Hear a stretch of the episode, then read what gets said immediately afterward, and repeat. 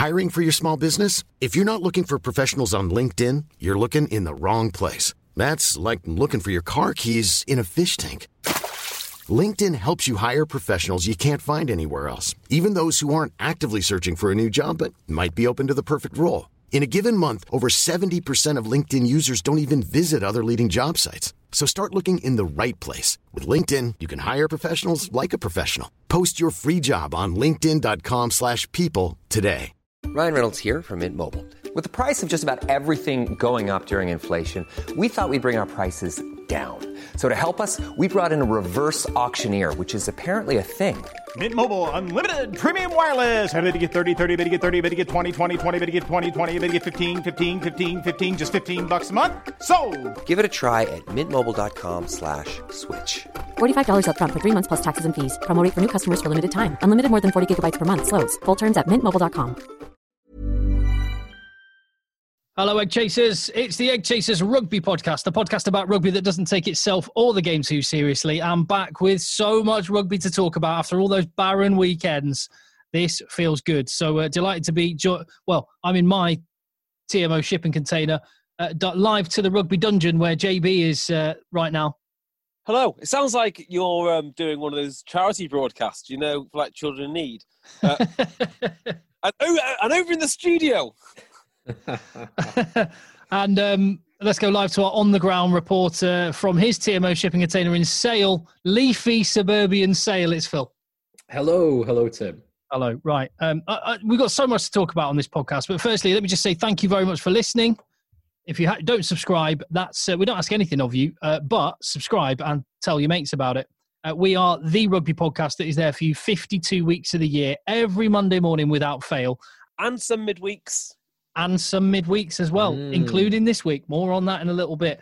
Uh, in, but uh, one of our listeners, Peter Shaw from Tampa in Florida, uh, just I think summed up the excitement that we've been having the last couple of weeks. He he just tweeted to say, "Boys, I am so happy the Gallagher Premiership is back. My favourite players to watch: Sinclair, Itoje, Thacker, Harrison, Polledri. That is all. Peace, love, and let the boys play." The Gallagher Premiership is, is worldwide. This podcast is as well, and thank you for joining us on it. Uh, I, I just want to start with with haircuts. Uh, we just just we've got to mention the lids on show in the Gallagher Premiership. Some some ridiculous ones for, for Yeah. lots of different reasons as well. Yeah. Um, Like Duncan, Duncan Weir is perhaps the most ridiculous because he's done nothing with it and it somehow looks like that. Yeah. Now, just on Duncan Weir. Now, I, I, I don't wish to be unkind in any. I know I, I don't wish to for this sound unkind, but he's an unusual shaped person anyway. Um, I actually like his hair. I think his hair gives him a little bit more character. I, I, I think it looks good. The booth. Well, he's doing it Yeah. for charity, raising money for a children's hospice, the Acorns Children's Hospice, which is uh, close to the hearts of many. Well, like many of the Worcester guys have done some fundraising. Who was the chap who did the swim Oh yeah. What, what kind of swim? Because there's uh, one across the? He swam. He swam. He swam for 14 hours across the channel. yeah. not around the UK because that's mental as well. I think I might take more than 14 hours. Yeah, might. But uh, anyway, Duncan Weir's raising money for that charity, so it's good. But some others, Tom Curry's lid we mentioned briefly last week. That is majestic. with Love the headband. Yeah. Love. Rhys Um, Priestland's gone heavy on the sun in. Yeah, like that. I don't like that one bit because Rhys Priestland is like an older statesman now. Same with John Ross. It makes makes me feel. Do you know um, when you're a child and your mother gets like her haircut really short and it really disturbs you for a, a period of time? Well, I feel the same way about Rhys Priestland and John Ross dyeing their hair. They're meant to be adults. They're meant to be grown men, the elder statesmen of rugby. John It's- O'Ross's is totally peroxide look, isn't it? Yeah, it's really shaking me. It's shaking me to, to my core. Um, opposite Duncan Weir was uh, Le Bourgeois, who's Mm. done something very simple. Well, maybe not quite as blonde, but certainly blonde tips across a. a he, he's, he's always had a big bouffant anyway. Yeah, I, I haven't seen, I haven't seen fro- frosted tips since uh, NSYNC um, in in the 1990s. Well, funny enough, I saw Frosted Tips last night in an episode of, of Selling Sunset, which I'm now rewatching, and uh, that exact gag was made that that guy wanted to be an NSYNC. So, that, so, so there you go.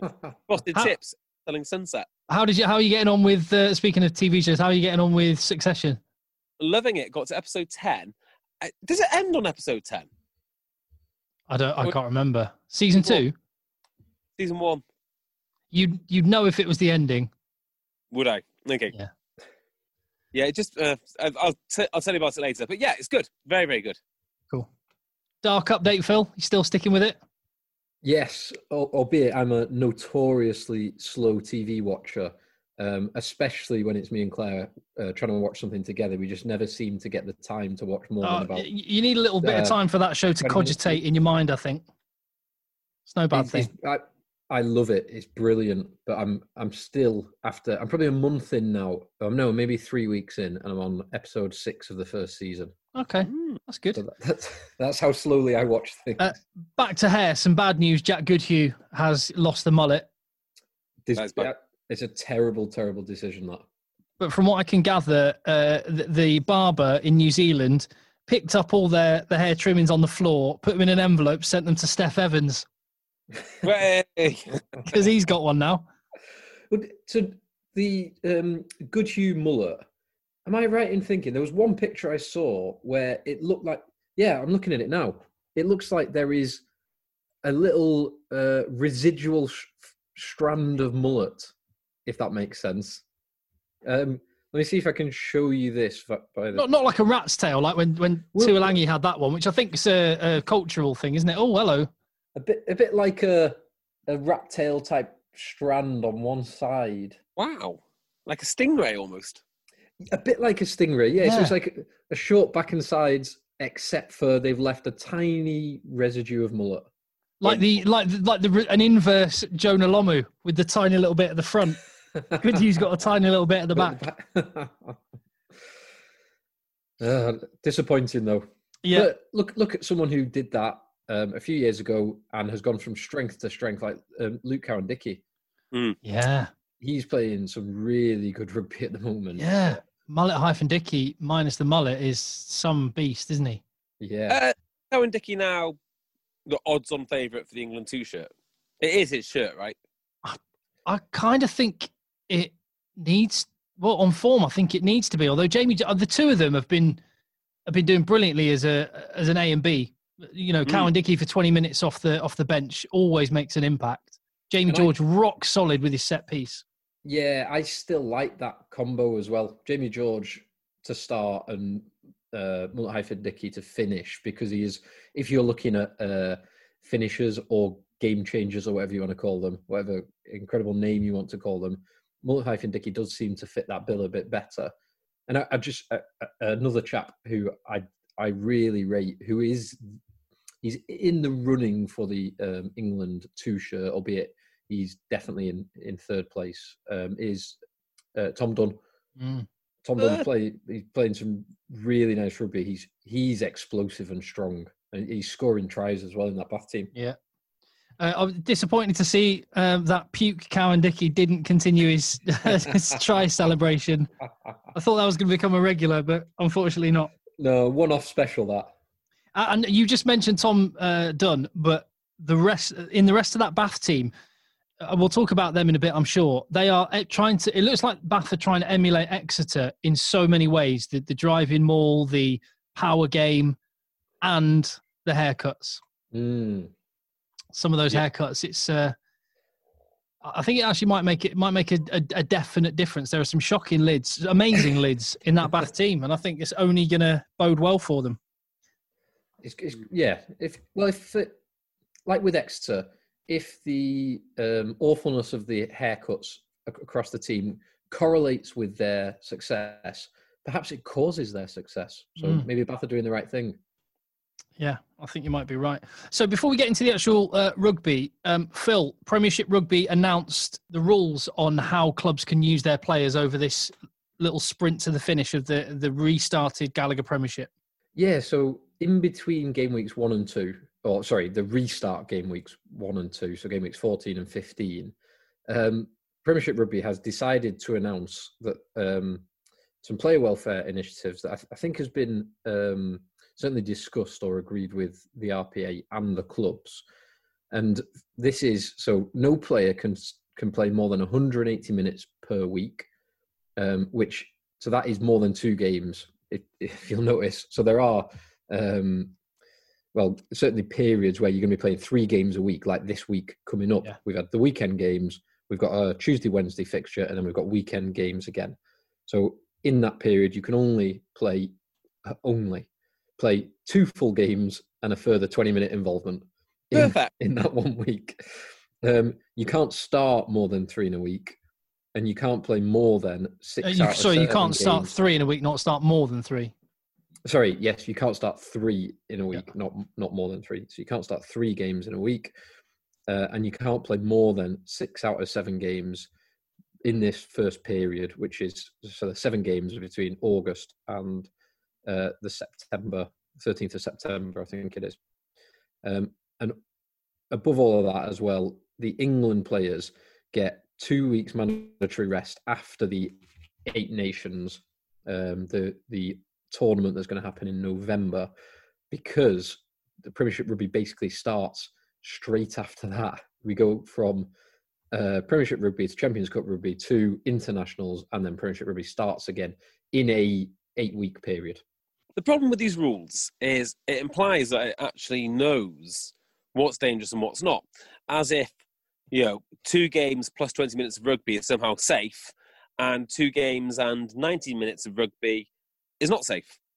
And there are lads who will not be able to shoulder that kind of playing time, and there are lads that will, be able to shoulder that that, uh, that burden of playing time. And I think the people who are most in well in the best position to make that call are probably the directors of rugby, the conditioning staff, and and the players. And judging by how Premier Rugby behave and you know handle most tasks, I don't think I'd trust them with anything, let alone this. So um, yeah, I would just let the clubs get on with it. That said, uh, well, actually, I will leave it there because I do have a, a slightly different si- side of it too. Well, I I would just echo exactly what you said. Clubs know these players. They know what their bodies are capable of. Also, no two games are the same. Well, I'm sorry if you you can't. It's apples and oranges sometimes. And that Bath team against Leicester at the weekend, they would not, they will not today be feeling the same as they will feel after playing Exeter Yeah, exactly. and their full team. So you you can't compare it. And sometimes the, the the rain is coming in sideways, and a winger just stands out on the wing and doesn't actually touch the ball the whole game. It's the best of intentions, but just you do what you do well. There's plenty of things Premiership Rugby can do better. Uh, what do Premier Rugby do well? I'd be fascinated to find out. Yeah, it's a Um, great league. It's a great league, JB. It is a great league. It is a great league. I think that's got more to do with the owners and the teams rather than bloody Premier Rugby. Anyway, um, Phil, what do you think? I, I, I'm broadly with you. Well, I am with you. Um, the best place people, exactly as you've both said, is the players and it's the coaches and it's the directors of rugby. If things were slightly different, um, and I, I, I do know this is the case at, at other levels of rugby, but um, particularly at the highest level, if things were slightly different in the league and it was a more competitive league, um, right across, not just um, really the top half, which is heating up nicely, and we'll we'll come on to that in a little bit. But um, I think you would risk players and director of rugby being uh, incentivized to play when they're not 100 percent because that I know that all that it happens anyway, not just necessarily this time, but then it, when you have got three games in a week instead of two games in a week, and you've got players incentivized to play every single minute of every single game, and directors would be incentivized to do that, I can kind of, I can definitely see where the the reasoning that gets you up to this point is because sometimes the directors of rugby and the players will do harm to themselves because they they just want to win. They they It's simply want to win. a yeah, it's like a bodybuilder overtraining or something. It's just kind of something they, they don't necessarily know when to stop. Exactly, and play, players having painkilling injections to keep playing like that. It's happened before. It will happen again. It's not ideal. And when you've got three games a week rather than two games a week, it would exacerbate already bad problems. But going back to a historic podcast, we mentioned playing on tilt. You know, Mm. A club has lost its opener. If it's lost its second game, and now the third game is looming, and they're thinking we need to get a win because the, the game after that is going to be absolutely nails. There is a danger that you kind of just get yourself in a bigger hole by playing your first team three, four times, and it's kind of like um, uh, diminishing returns then. And I think there there could well be a situation where a team is desperate for a win. I mean, let's. I'll, I'll give you an example. Sale Sharks now. Now, I'll preface this with saying, as player welfare goes, Sale Sharks are right up there. Look, look, look at their injury record. But if you had someone less scrupulous in, in charge, say, you would um, you would say now you need to get your first 15 on the field against Wasps this this week, regardless of the health consequences, because because we need to win. Because the week after that is Bristol. Yeah, and I, I can, I can definitely see that that happening. Now, if it was if there was relegation and there was um, the a full 12 team league, a competitive league as we've seen in previous years, like like last year when Newcastle got relegated and every position was competitive, I could see that being more serious. As it is with it, it's effectively two leagues now. It's looking like the top six are performing well and, and good all round teams. The bottom six, on their day, they can beat them, but they're going to rotate players. They're going to rest players, exactly as you've seen with Leicester, as you've seen with with Worcester already. Um, so I think I think there's going to be enough rest and enough opportunity to rotate built into the fixture schedule, if that makes sense on the subject of injuries, didn't want to get off that because on player welfare, it's probably it's the perfect moment to mention that Jack Jack Clifford is 27 years of age and had to retire. Really, yeah, a real shame. a reminder of how brutal rugby can be. Yeah, he'll join my imaginary back row of incredible players. Well, not James Forrester. Uh, yeah, Forrester, Rees, Clifford. Now, uh, it just shows, just shows. It's pretty tidy back row that. If Clifford, t- if Clifford wouldn't mind wearing six, that is. They would have to wear six, yeah. Forrester is obviously in the eight shirt, and uh, Tom Rees. I mean, Tom Rees was so good, so so good. Yeah, that it, it, it's such a shame, uh, but it, it does show.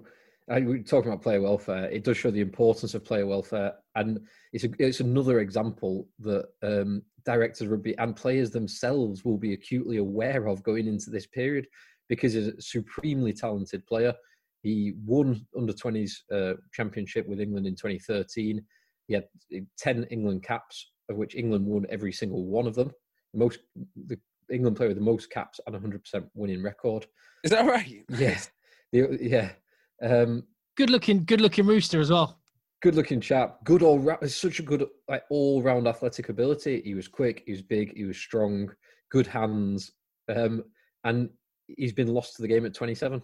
Yeah. So I'll, I'll just share a quick story. Um, I did a three-hour podcast on Wednesday uh, for the Macclesfield Rugby Club uh, podcast. I might three have. hours.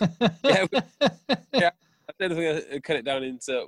It was awesome. It was awesome because we got to talk about like local rugby and you know things which I really really like, which is lower level rugby and northwest rugby. I mean, awesome. Three hours of that. You'd love it, Phil. Fact, uh, there's a good there's a good handful of our listeners that would really really enjoy it. but the reason I bring it up is because uh, I think I think Frank uh, uh, Frankie, who is captain of Macclesfield and also on the podcast, was saying that they played against Jack Clifford, and I can't remember if it was with Loughborough University or if it was with Macclesfield, and just said he uh, Jack Clifford was absolutely awesome mm. when he was when he was at Esher, burn, burning around the out, burning around the outside of the thirteen uh, and, and, just quickly as well, before we get into the rugby, Steve Diamond uh, has called scrums boring. A hooker himself in his day, um, and uh, he, he's not happy with. And this is becoming a more and more of a talking point. The commentary teams are, are, mentioning it more and more. Fans are mentioning it more and more. I've mentioned it many. Well, uh, me, me and Phil particularly have mentioned it many times before. The amount of time it takes to reset scrums, and I think it's having a tangible effect on the quality of the product that we're watching, and it's starting to become more and more obvious.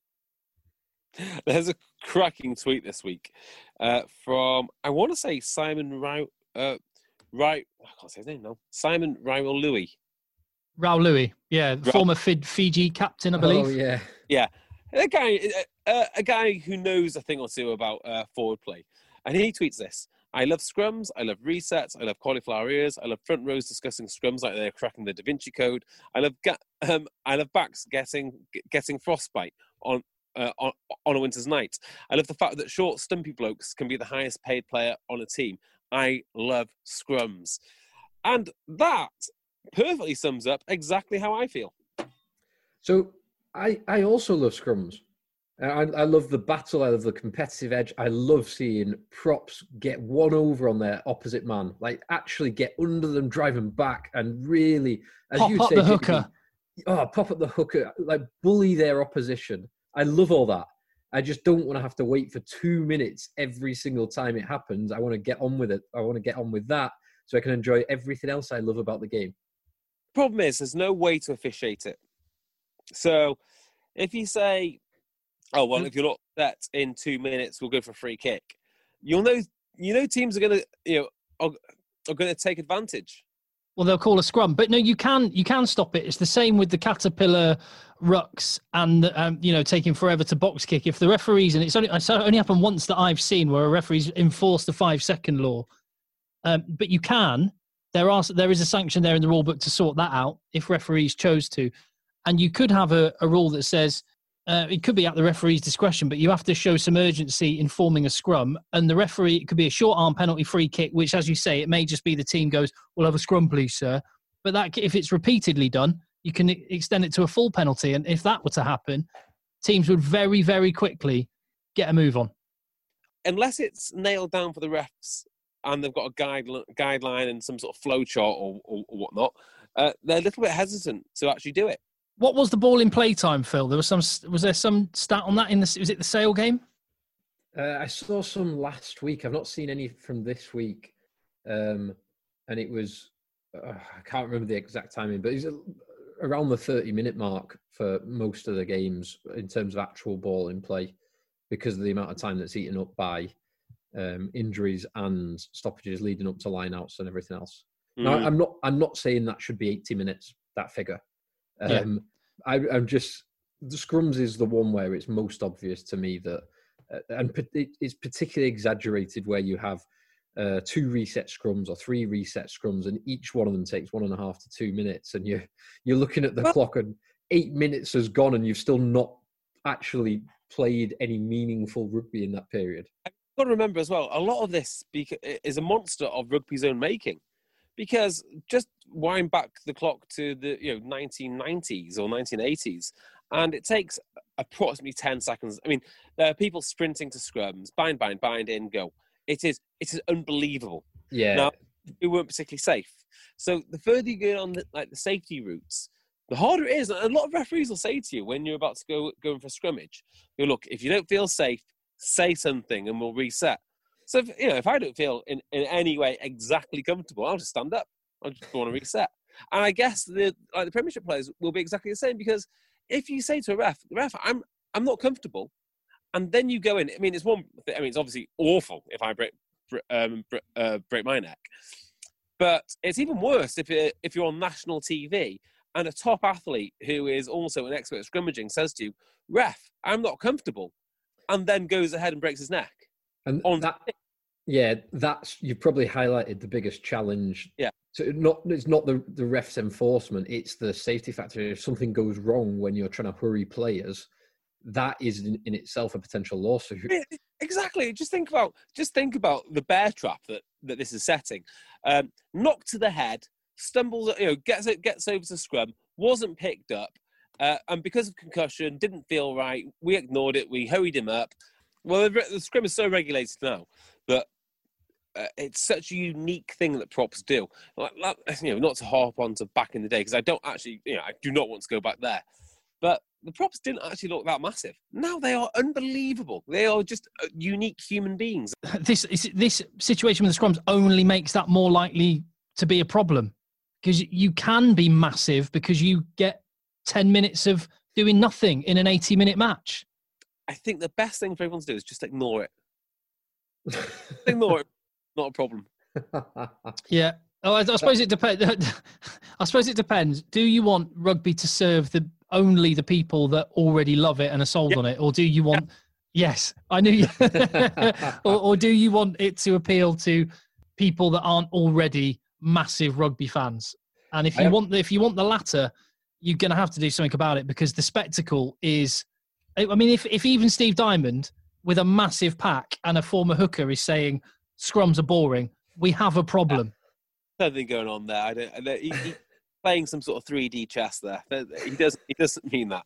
I guarantee doesn't mean that. he, I, I have. I kind of did think that when I watched that. He's he's been doing a bit of press recently, and Yeah. it does it does appear like he's going on a bit of a charm offensive. I don't I don't know what his goal is. Uh, Maybe it's to build a, an enormous, horrendous uh, stadium that should well, definitely not happen round the well, corner from my house. Incredible community forging stadium, which will bring nothing but benefits to the good working men and women, uh, men and women of Sale, regardless of what um, NIMBY might think. Thank you, Phil. It will destroy wildlife. It will destroy the wildlife Sale. the wildlife everywhere. It will destroy children's dreams. The only thing running wild around Sale is you. and you're just worried you won't be able to run quite as wild, quite as quickly when you're trying to get home on a Friday night. exactly, exactly, Tim. Right, well, go on then, Phil. Um, who- what, what, get, who would you like to talk about first in terms of the actual rugby on the field then? Because um, there were some cracking matches and there were some less cracking matches. Yeah, yeah, it's some some very good performances and some less good performances. Um, maybe so. JB was going to go on to Wasps. Um, so I'll I'll leave that for him to cover um, the key points on that game. Maybe the best performance from, from what I saw was the first 30 minutes of Bristol against Gloucester. So Bristol away to Gloucester, where they've not won for something like 14 years, and within 30, yeah, with because they've not been in the league for for half of those 14 years. Yeah. Um, but within 30 minutes, they had um, the bonus point try. Point try. Radra, Radradra had scored the bonus point try after 29 minutes, and the game did calm down a bit after that. But that was a sensational performance, in particularly in that opening section from Bristol. Yeah, I mean, Bristol were good. I I have a feeling Radra- Radradra is still warming up. I don't. I, people are going to say he was brilliant, and um, he was very good. He was very good, particularly in you know in the highlights that he's in. I just think that there's going to be two or three more levels to this guy. I- I think he probably does have more levels, and I would uh, for everything uh, well that he did, and he was. I mean, going forward, he was unplayable. He did meet um, have a couple of misreads in defence, uh, most obviously for Chris Harris's Uh, try, the um, the little Twelvetrees pop, and Oh, yeah. Radradra had already jumped wanting to nail Cipriani and just totally left his opposite man, um, Harris. So you can caveat tiny bits like that, but that's he's playing in a new team, slightly new defensive system, um, and you've got to watch out for Dennis Cipriani in your own 22. So I can kind of forgive that. But going forward, he is just yeah, he also, incredible. He also knocked the ball on three times. I think at least twice. He assisted two tries, scored one, but the, the little the little short arm under the arm offload for the I can forget who scored the try now. Purdy. Yeah, Purdy. Uh, I- that was just immense. I thought Chris Harris did went well against him, and I'm just sort of, I'm just sort of worried for the guy who comes across him when he finally hits his straps because I think it's going to be brutal. Well, if like look at the teams that um, Leicester and Worcester put out this weekend, and like the, the centres that probably we've never heard of, um, academy centres. If you get a centre pairing like that or a backline like that coming up against, and Bristol have got their strongest team or close to strongest team with Radradra and Piutau and Morahan, it's going to be uh, Brutal. like it could be a cricket score. It will, yeah, it would be brutal and, phew, yeah, I wouldn't fancy that. I feel that Gloucester could have won this. Uh, their line out uh, wasn't particularly great. There were far too many errors from Joe Simpson. I mean, he played well in patches, but he was knocking on the ball at the base of scrums. Uh, interesting um, from a Bristol point of view. I thought for the first time, basically ever, they showed up Louis Rees-Zammit to be a, a little bit uh, uh, to, to be a little bit green. I thought that was quite um, uh, Playing out of position in his defence, playing at fullback. That's Uh, what- obvious- I thought he's on, on the wing. no, I he thought- played. He played 15 with Thorley and May on the wings. Uh, but did he? um, yeah, it's. I mean, they did say in comms before the game or early on in the game that that's where they that's where Gloucester see him as a long term potential. I don't. I mean, if if they do, there's a lot of work uh, that, that needs to go in because you do not want him under pressure kicking a ball. He just doesn't. See, that seems to be his biggest weakness. Well, m- maybe they see him there because they've got Ollie Thorley and they signed Johnny May. yeah. Yeah, so you Yeah. kind of have to. I'll tell you what, with Lewis Reese Zamet, Go on, go on, Phil.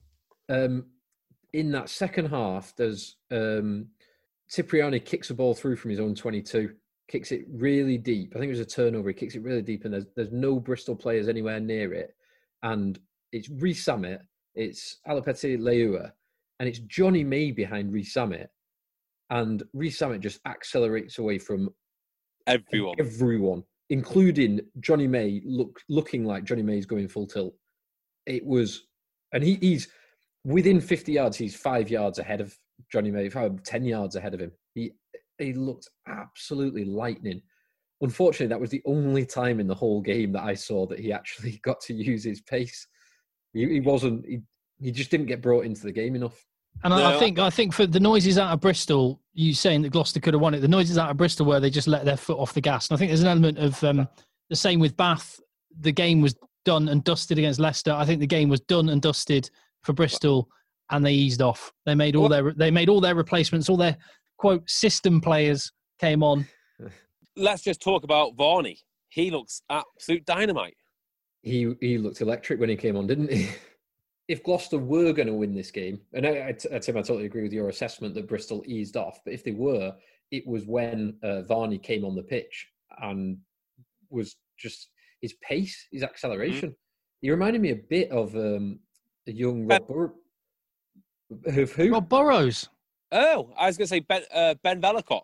Well, Ben Vellacott of the players playing right now, yes, um, but no, he reminded me. He looked. and It's the first and only time I've seen Varney that I can remember.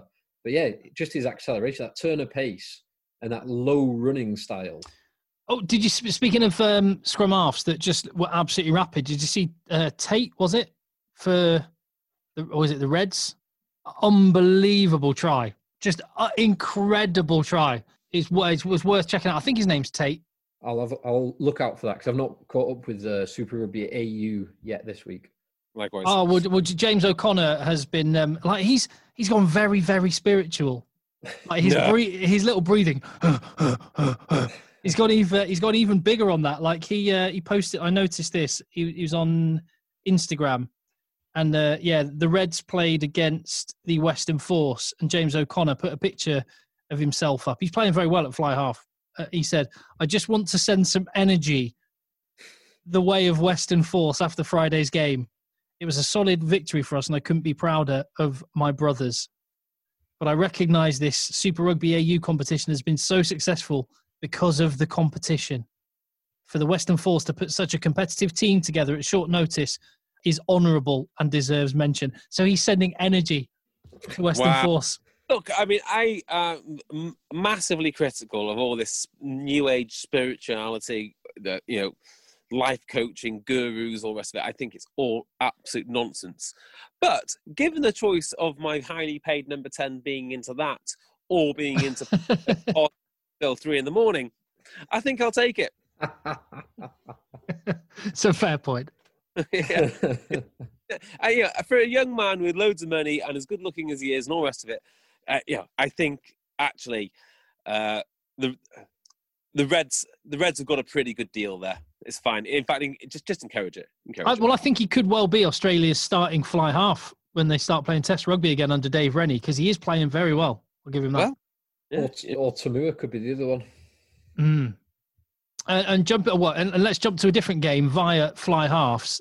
Uh, there was a everything good about Wasps seems to be based around Jacob Umaga. At the minute, that kid is special. he's cool, isn't he? He's yeah. very Yeah, he he just uh, changed that game. sort of thought that as well, Tim. Right? So I watched the I watched it on repeat, and you know you look at it and when Umaga comes on, he makes a great break. But actually, all of their tries, when I thought back about it, they're all from good, solid forward work. That's that's the that's the only caveat that that um, that that I put on that. Yeah, but good good solid forward work after a uh, their fly half put them in the right areas of the pitch. Yeah, I mean, I, I'm still amazed that um, they won this. Uh, but the fact that they did win it means, I- you know, as I was alluding to earlier on in the podcast, I think Wasps are the biggest winners of the weekend because they went into this with a completely rotated team.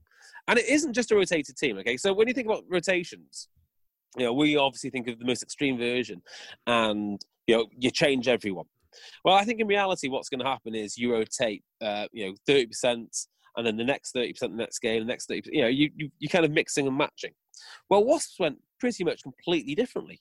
So not Yeah. only have Wasps completely completely rotated and are ready for ready for sale sale on Tuesday, they've effectively had two first games, and it's an absolute um, credit to the coaching team that the boys went out there and knew exactly what to do. And in this game, they weren't leading until about 60 minutes in, but they didn't panic. They did their drills, uh, and it was a really, really good, really good win. Wasps, should, Wasps and Wasps fans should be very, very happy. I, I, I think they will be, and I think they will be particularly so. The Worcester Warriors were the better team for the first twenty or thirty minutes. Yeah. they, they scored two good tries. They looked totally on top. They looked comfortable, but then, as you said, Tim, Wasps came back into it and they ended up winning that arm wrestle. And not they won it, and they got the bonus point on the 80th minute with with uh, Tom Cruse's try. So that is a very very good result for them. Um, Yeah. So yeah, it's it- a good weekend for us, albeit it was two teams that were effectively entirely second teams because Worcester also did the same. Also, Worcester totally rotated their squad as well. So well done, Worcester. And if you look at the top half of the table now, of the six top teams, five of them won with bonus points. So Hmm. Exeter, Bristol, Wasps, Bath, and Sale all got five point. Sorry, And Northampton. Bath, sorry, Bath and Northampton, not Sale. Bath and Northampton. Everyone besides Sale got five point bonus point wins. Uh, and Sale, on the other hand, at home to, uh, with a full strength squad, they came out with nothing uh, against Exeter, who got an away bonus point win. To build on that, of the two restart rounds so far, four teams have won both games, who are Exeter, Bristol Wasps in first, second, third, and Bath in fifth. Yeah. There, there are some teams that have won one, lost one, or lost one and then won one. And there are four teams who've lost both Leicester, Worcester, London Irish in 11th, 10th, and 9th. And then Sale in fourth. As you say, with their big guns out in both matches away to Quins, home to Exeter. They're the big losers. And Steve Diamond was very, very honest after the game and said they've got a problem and um, they, they've got to learn what they're doing quickly. Now, we, we talked about um, James, we mentioned James O'Connor. I'm not suggesting he's a solution. And we mentioned we mentioned Jacob Umaga, but I do think I do think I, I think Rob du Preez's a, a really good player. But I think if you put George Ford or Owen Farrell, or even maybe maybe a little bit Joe Simpson in that sale side straight away, Joe Simmonds. Joe, Joe Simmonds, Simmonds. sorry, Joe Simmonds. Uh, Joe Simmonds in, in that sale side, I think suddenly they go from being likely top four to winners potentially. Wow. I mean, you've missed a fly half there. Um, AJ. thank you, because that's obviously who should be starting, obviously.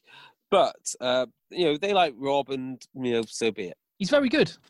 He's very good. He's really good. He's really, really good. Um, it's hard. It's hard to be positive if you were a Sale fan, and uh, I, you know, from what I understand, um, it's a, a pretty devastating loss. This one. The only, uh, the only caveat I can, uh, I can, sorry, the only um, good thing I can think of about this is Sale did actually look like a top four team, and they are playing the best team in the league by probably a country mile.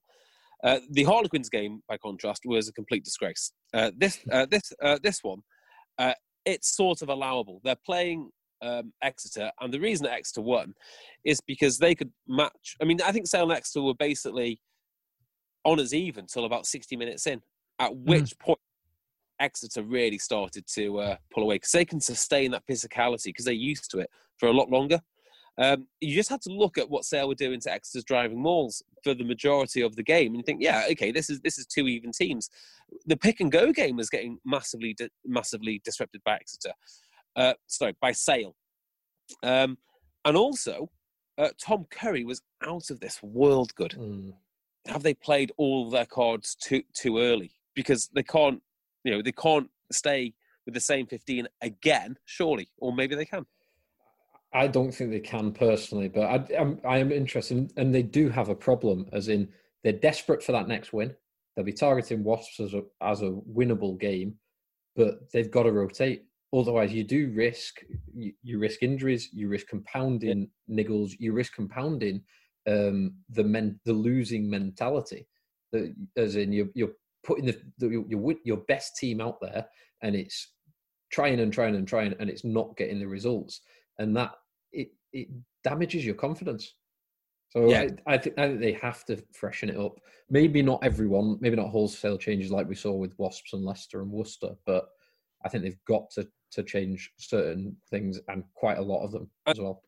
Um, just onto the game, I think um, you you mentioned it, Jay. The um, the period of time uh, around 50, 60 minutes when Exeter turned the screw and they scored three tries in, in just over ten minutes with the Jack Jack Vermeulen, the Stuart Hogg, and then the Cowan-Dickie quick thinking tap and go and the Sale defence. And I think all of those Sale will be frustrated because they're all stoppable tries and little basic errors like the Cowan-Dickie. It was just he took a quick tap and he went for the line, and no one reacted quickly enough from Sale and, and got off the line to stop him. Uh, the the Hogg try was a was a lovely lovely move. Um, the driving maul, the little out the back to Olly Woodburn coming round, which we know happens because it happened last week. We see it all the time. It's a, a known X to move. And Manu, who's defending in the third team channel with Sam James defending the 12 channel, Manu jumps in to to smash. I think it was Joe Simmonds, and because he jumps in and doesn't quite get it, lovely little hands from Simmons. There's this enormous gap in between Tuilagi and and Marland Yarde that Woodburn just waltzes through. Try assist. Is, is what you're saying, Manu Tuilagi is Tino Aspria for Newcastle in, in that year when they nearly won the title? Quite possibly. I don't see where he fits into this team. Do you know where, where I think he might fit in? On the Uh, wing now, Byron's injured. Yeah. I mean, that actually might be the thing. Uh, uh, the, he's done it for England. Play him at six. Six. Perfect. Perfect. I I think so. There, there, there's two ways of looking at it. One might be the rigidity of Manu Tuilagi and the, the limitations.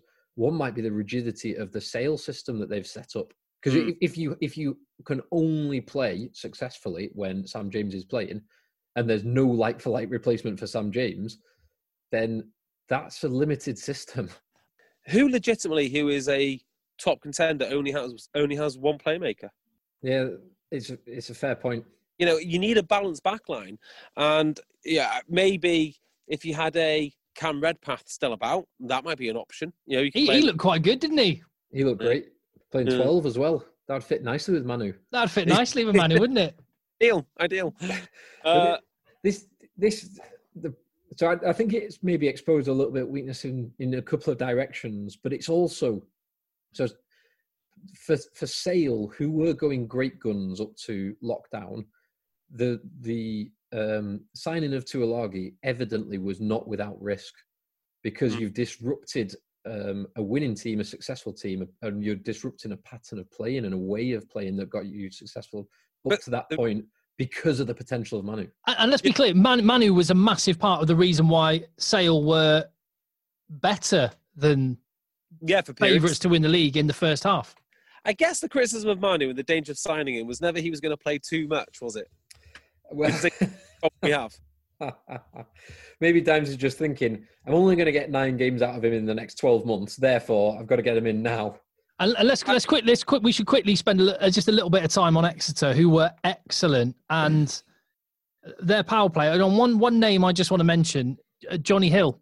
He he's looking more and more like he could be the heir to George Kruis and maybe even get ahead of Courtney Lawes or other options in the second row along with Marrow. He's he's looking that good.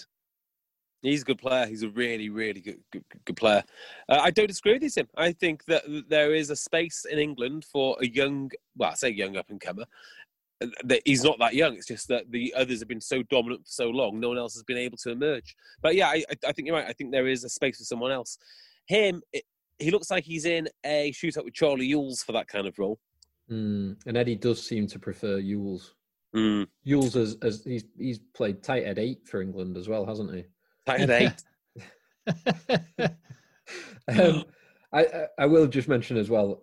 So Henry Slade, um, I thought looked class. Some of his he didn't do that much with ball in hand, going with him running, but some of his handling, a couple of the wide passes and a couple of the just the little deft touches were re- really classy touches.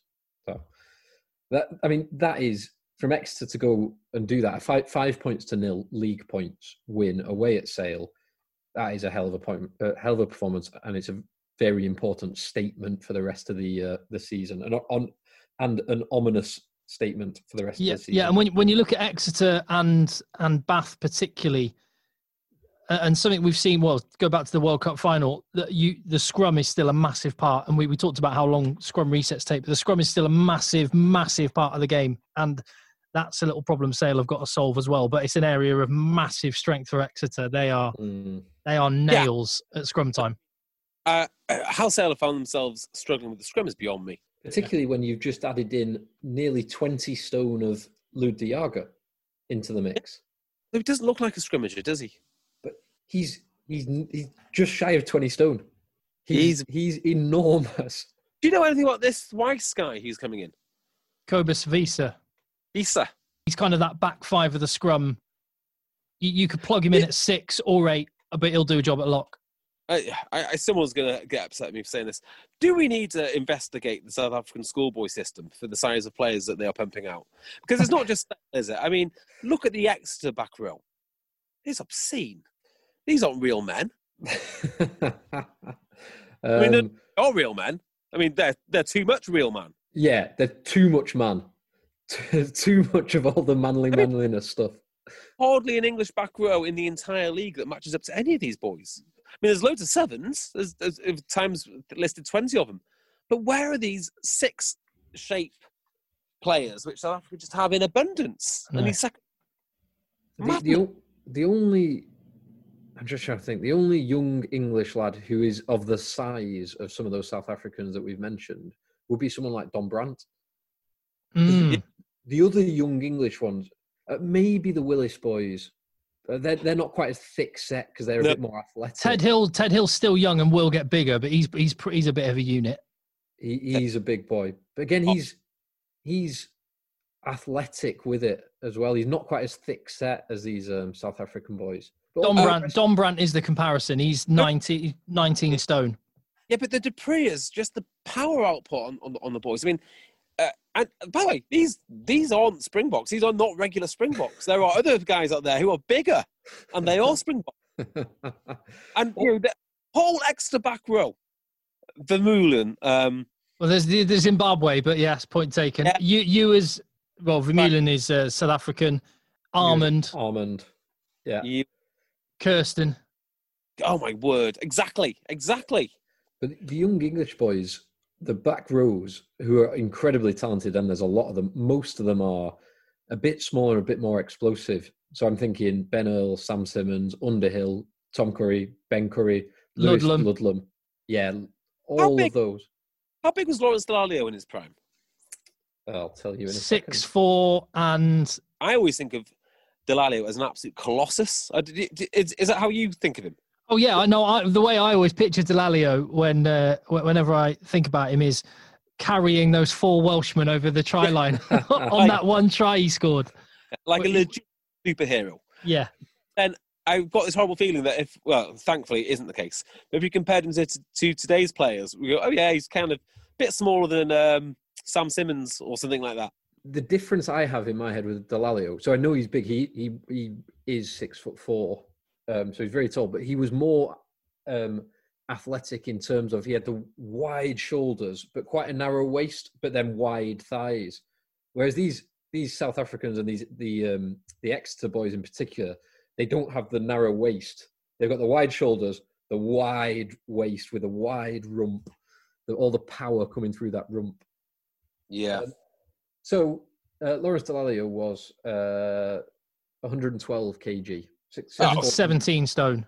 se- seven- 17 stone nine. He's listed as. That's big. It's, Six- it's still. four. It, there, there are much bigger players, but he's still pretty big. Hmm. There we go. We'll put that one to bed. If someone wants to go and investigate South African school system, please feel free. Well, let me, I'll tell, tell you, we'll just very briefly break from the, the, the matches. Yeah, the well, and, and sticking with South Africa, the Prime Minister got involved in uh, the Gallagher Premiership. I wasn't expecting that. Prime Minister of South Africa saying, right, we need an, an explanation on why the South African players weren't kneeling in the uh, little moment of unity or whatever the, the word for it is before Yeah, I- I- matches. Yeah, no, we look, don't. I, I think the Prime Minister of South Africa has got far greater problems to worry about. If you uh, pay any attention to South African politics, this is the least of his worries. So uh, I'm not bothered what he thinks about the Premiership, quite, uh, quite frankly. 100%. Yeah. Totally agree. He needs Uh, and to I- worry about other stuff. can we let these adults be adults? One of the things I love about rugby, and Clive Woodward always used to talk about this during the uh, when he talked about the 2003 World Cup. The players always said they could have their wives over, they could go out for a drink in the hotel bar if they wanted to, as long as they turned up, did what they were meant to do training wise, played how they were judged on how they played, they were treated like adults. Whereas you hear about Italian football sides going to a football World Cup and there's a sex ban and there's a, all the rest of it. They, they get mollycoddled like kids. Can we just let these professional athletes be? Just treat them like bloody adults. We don't have to have a post mortem on every time they break wind. But- But but Tim, they're heroes and role models. Anyway, Yeah. uh, more games. Oh, have we done all the games? No. Um, no, Oh, and also I was going to say JP Doyle uh, was part of the RFU, the Oh. RFU cuts. Let's absolutely talk about this. Um, I, I mean, I I wasn't expecting this. Were you expecting it? Definitely not. Definitely not. JP Doyle is one of my favourite referees. Yeah. I think. Yeah, and if you'd have he's said there had to be a referee cut, I wouldn't have predicted it would have been JP. Yeah, I wouldn't like to say who would be, but JP Doyle would be very low down on my list. hang on a second, hang on a second, right? If there had to be a referee cut, there categorically does not need to be a referee cut. I mean, the referees, the, Premiership referees in particular, are world class. There, there's, I mean, they get things wrong. We have a go at them occasionally, but they're world class, and they're not accidentally world class. They're world class because what they do takes dedication, time, and more than just a little, uh, more than just a little skill. And it's not as easy as memorizing the law book. It's memorizing the law book, knowing when to blow the whistle, but more importantly, when not to blow the whistle. Mm. So what the RFU uh, have done here, led by you know the incomparably terrible Bill Sweeney, um, is it, it, it's basically like vandalism. It's getting rid of knowledge you simply can't replace. There might be five people on the planet with JP Doyle's knowledge. I mean, literally. Uh, the, he's meant to be the custodian of the game, as I keep on saying. And to have a guy like JP Doyle walk out the door without any kind of formal handover or you know, taking advantage of, of all of that investment that you've put into into him, but more importantly, he's put into the game. It is vandalism. It's absolute vandalism. And if you know, if this guy couldn't have fallen any lower in my estimations, well, somehow he just did. He just did. It's astonishing. He should, uh, you know, he can make the cuts. Maybe he's the right guy to make the cuts, but he's also the right guy to put his hand up and say, "I'm, I'm not, uh, I- I'm not the correct person to lead the RFU." I'll- I'll say, I have messed up so badly, but instead he's prancing around doing his own pet projects, sending out emails to staff which have got nothing to do with their jobs, um, and frankly, uh, yeah, just more vandalism from the RFU. JB 2021. Yeah. Mm. See, if we'd heard um, there are this many spots and we're having a change and this this referee's out and this one's in, well, that's that's fine. That Yeah. that's not that that. Where the world? I don't understand. I I can't imagine referees are that big of a of a part of, of the funding, but they're such an important part. And and if, if there was one area of rugby which has a, a massive massive effect and relatively small cost, I would think it would be referees. And, and everyone's been talking for years about investing more in referees to make the game better, safer, a great a, a better product. I mean, J- JP is uh, uh, is Irish. I sincerely hope he goes over to Ireland. Yeah, get Pro 14 should sign, Yeah. snap him up. Absolutely, he's an absolute asset. Life is full of what ifs. Some awesome, like what if AI could fold your laundry? And some, well, less awesome, like what if you have unexpected medical costs? United Healthcare can help get you covered with Health Protector Guard fixed indemnity insurance plans. They supplement your primary plan to help you manage out of pocket costs. No deductibles, no enrollment periods, and especially no more what ifs. Visit uhone.com to find the Health Protector Guard plan for you. Burrow is a furniture company known for timeless design and thoughtful construction and free shipping, and that extends to their outdoor collection. Their outdoor furniture is built to withstand the elements, featuring rust-proof stainless steel hardware, weather-ready teak, and quick-dry foam cushions. For Memorial Day, get 15% off your Burrow purchase at burrow.com slash ACAST and up to 25% off outdoor. That's up to 25% off outdoor furniture at burrow.com slash ACAST. Uh, Bath are apparently still circling around Andre Pollard. Mm. Uh, he's, he's at Montpellier on a million a year. He's, he's the highest paid rugby player on earth. mm, interesting. Uh, Yeah. how do they intend to put this put this deal together? I wonder. um, lots of farm South African farmland. It's I mean he's a, he's a hell of a player, World Cup winner. If you can bring him to the Premiership, brilliant. I'd love to see him. I'm not sure how the economics of it work when you've got if you do have to have one player on five million and then your remaining thirty odd sorry one player on one million and your remaining 30 odd players are, are going to make up the whole of the rest of the 5.6 million Yeah. that doesn't it doesn't sound like it's going to lead to a happy squad Mm. It doesn't. The- Or, Bath have got lots and lots of their building blocks in place, though. Maybe fly half is an area that long term they need to they need to address. They've been looking for a long time, but they've got not just have they got some real solid fundamentals with a gnarly, horrible pack, uh, Yeah, but But I tell you, who was a great signing for them.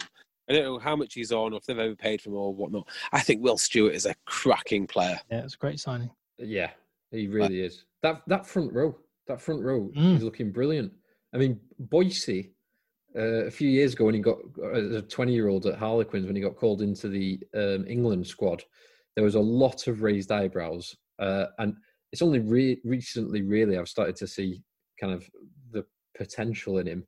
But he's class. Tom dunn i've already mentioned i really really rate tom dunn. Um, i think he, were a different international team he'd be push, pushing for the number one spot. Um, unfortunately he's got um, jamie george and luke Cowan-Dickie ahead of him and will Stuart Ab- is- Obano coming off the bench as well. yeah, Obano's class. Uh, Christian Judge, um, former Saracen, Henry Thomas, if he ever gets fit, he's still knocking around. and Jack Walker as well, the hooker. Yeah, was- he's really uh, he's a he's a prospect. They're they're looking pretty ominously good. They're Very Exeter esque, which is a, a, the highest compliment I can pay to them. But they've got some they've got some firepower behind when they do let rip as well. Rory Rory McConnochie looked awesome. Great game, didn't he? Yeah, Great game. Um, you were at this game, right? yeah. I thought Ben. Well, hang on. Before I say I thought Ben Spence looked great, everyone wearing blue and white basically looked great, except for Rokoduguni, who only scored seven points in fantasy rugby. But we won't hold that against him Um, when I lose by two points. Um, yeah, well, you tell me what you, th- you you you you first and foremost, Tim. Tell me what you thought about it because you were there. Well, I, th- I think we should just sort of talk about Leicester because it's hard to judge Bath on that performance over the course over the two games we've seen of them. They look pretty good and they're getting better. And with Neil Hatley and Stuart Hooper uh, at the helm, they look like they're they're moving in a direction. And as skeptical as a lot of people were about Stuart Hooper, it appears he he might well be building something of substance there. Lots of people were quite critical. I think probably yourself I- as well. But what you have been consistently critical of Leicester, and you're not alone in that, JB. So this is very right. One phrase which really um, riled me up is "we'll learn a lot." Really, you'll learn a lot because before this game, if I looked at these two teams, I would look at these two teams and I'd read the names. I go man for man. I go, okay, what we're about to learn is that this team will concede exactly as many points as Bath decide to let them concede. Right? That is basically it. Bath are going to do whatever they want. And that's exactly what we learned. We, we didn't learn a single thing about any of these players. and it really annoys me. Now, thankfully, I've used up most of my wrath, uh, wrath on um on on uh, on on Bill Sweeney, but fundamentally, I don't think it's fair on the fans, and I don't think it's fair on the players what they did here because this is Leicester Tigers. It is one of rugby's great institutions, if not the greatest institution. Uh, and this is a real game, and this real game will go in the history books, and it will show Leicester Tigers were absolutely horrific. And I think that if you are a, a, coach coming into Leicester Tigers, you at least have to acknowledge the history, and you at least have to try and win. I mean, that's the minimum requirement, isn't it? To try and win and try and get some pride back in back into the most prideful shirt in the entire country. And then it's not fair on the, the players because I'm telling you now, if you look at these players, there'll be a good handful of players here who will have done fine. In fact, they might have come on and had a debut in a proper Leicester Tigers team and would look at them and say, Do you know what? That is one hell of a player. He's going to go far. But if you put them all together, it's just simply not simply not fair. And not only have they put them all together, they've then put people out of position. You've got a wing, a, a scrum half playing on the wing. You've got a six play, sorry, a second row playing uh, playing in the back row. You've got Zack Henry, who's arrived with much fanfare. He was a 10 playing at 15. Didn't didn't have a good game. But there again, how would he have a good game? He looked good and when he moved to 10. He, yeah, he did look good when he went to 10. Well, that's exactly my point. Yeah, exactly it, it that does prove your point. Yeah. Um, so, I, I, find it I find it weird that Leicester have structured their team the way round that they have structured it. As in, they played what was close to a first team last week in what for Leicester is basically an unwinnable game, hmm. Exeter away, and then played the Concussion Boys, the academy, at home against Bath in what should be a must-win game. It's like if if I don't I don't get how they how Borthwick came to the conclusion that that, that was the right way round to play his team. Leicester are looking at this and they're they're clearly focusing on the European Challenge Cup quarter final, uh, and and looking to get ready for that. But so are Saracens getting ready for their quarter final, and that's their sole focus as well. But the the difference with Saracens, Saracens did exactly what you're describing. They had a, a skeleton of a first team, enough big names to hold things together, and then sprinkled in a few youngsters like the the loose head prop Crean for Saracens yeah. looked awesome. Sean Crean that run uh, in in the first half. Sean Crean might look re- might look really good if you put him in next to uh, Jamie George and put Maro behind him, and then he looks around. Oh, okay, so that's the standard. That's where I should be, and all of a sudden you're playing to that standard. He might look terrible playing for Leicester. So I just I, I worry about the damage done to these uh, uh, to these lads to these lads' careers. What, what I would say uh, is Leicester have, have, let a lot of players go, and they have got. You've got to remember they've got a lot of very good players still yet to put on a jersey, and a lot of them not even in the country at this point. And when they are in the country, they'll have to quarantine. So we're probably not going to see them until the real, realistically in in full force. We're not going to see them till the start of the the new season. But think you've got uh, Nadolo, you've got Van Wyk, Muri Muravalu, Moroni, Kyle Brink, uh, Wiese. Six players right there added to uh, the, the, England players they have got, none of which were on show. Uh, you've got the makings of a decent team. Yeah, but it's how it's how you gel them all together totally. in a team that is. I, I said said it before. Like losing breeds losing. The the damage to confidence breeds further damage to con- uh, confidence. What? Was it the film Field of Dreams where they said something like they lose because of the stripes on the Yankees uniforms or something like that? I, have never seen it, but I've I've heard something similar. They're they're beaten when they see the stripes on the Yankees uniforms, something exactly. like that. Uh, now, not to be unkind to Worcester, right? But that's effectively what we've got here. It's like a Worcester situation, which is you know Worcester have some good uh, some good players, some good names. You put them in the Worcester shirt, and they just don't look that you know, there's something about the institution of Worcester that isn't frightening. And Leicester had that for many, many years, and they have just thrown it away. They have just tossed it off for, for no reason. You know, they are, you know, the, the rebuild. Uh, it's not just the players; it is it's the mentality, and that's what's so disappointing. This is going to be Steve Borthwick, the great redeemer. Well, one thing I will say, I, am I'm, I'm not trying, I'm not defending anything. I'm just uh, there's a lot of I've pointed out the players that are still to come in. I also would say that both the two games, whilst they have never looked like winning either, they have looked very well, relatively good in the last quarter of games, which is suggests that the the South African conditioning guru that they brought in could well be doing some good work. Yeah. Yeah, the Welsh South African conditioning guru. Yes, the Welsh South African conditioning guru. yeah. Um, just going on to the the Saracens game because we mentioned them before. Oh, sorry, sorry, Phil. I've just remembered my thing. I just Okay. Remembered my thing. This this Leicester team contained Luke Wallace. Luke Wallace has something like a hundred and something uh, Premiership appearances. The av- the average across the entire team, when you excluded Luke Wallace, is something like ten appearances each.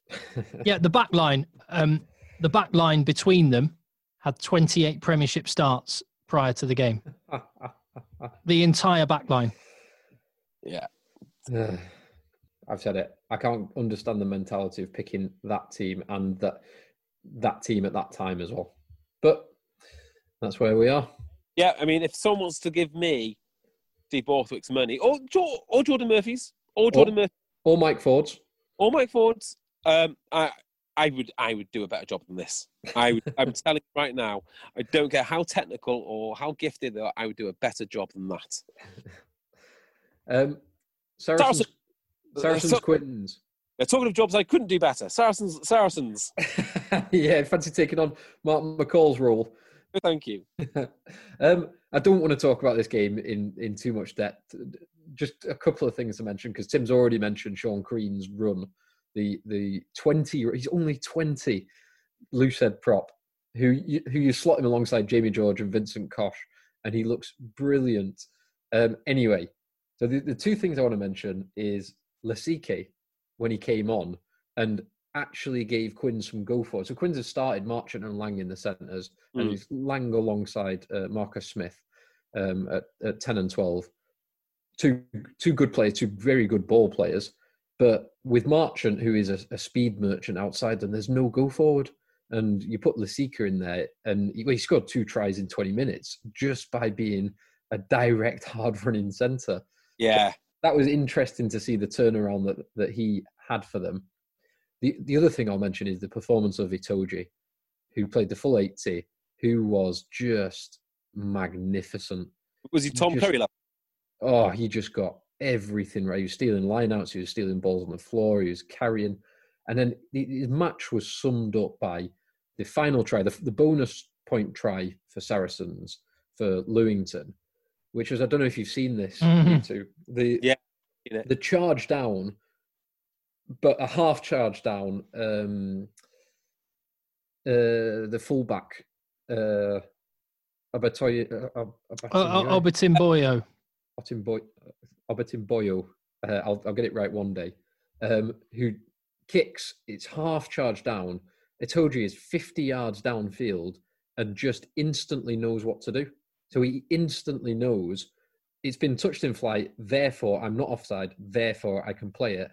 And he's already running downfield before anyone on the Quins team has reacted. That's that's the athleticism throughout the whole game, and then that speed of thought is why he is uh, if not the best lock in the world, he's top few. Well, he's simply one of the best players in the world, regardless of position. Yeah. He's Imagine, incredible. Imagine how big he'd be and how athletic he'd be if he went to a South African uh, pri- pri- uh, private school for second education. Imagine. He, he Uh, went to s- yeah. I mean that that was a frightening prospect. He went to some uh, he went to some quite exclusive uh, English schools. I don't know if they. I don't know if the Harrow conditioning. Uh, the Harrow conditioning. is quite up to uh, whatever they're doing down down south. Anyway, um, The supplement regime of Yeah. the Saracens, uh, the South African schools. yeah, uh, the supplement regime in Harrow of a uh, you know a fondant for afternoon tea. It's just not cutting it, Tim. Did you catch? did you catch any of the Pro 14 on its return?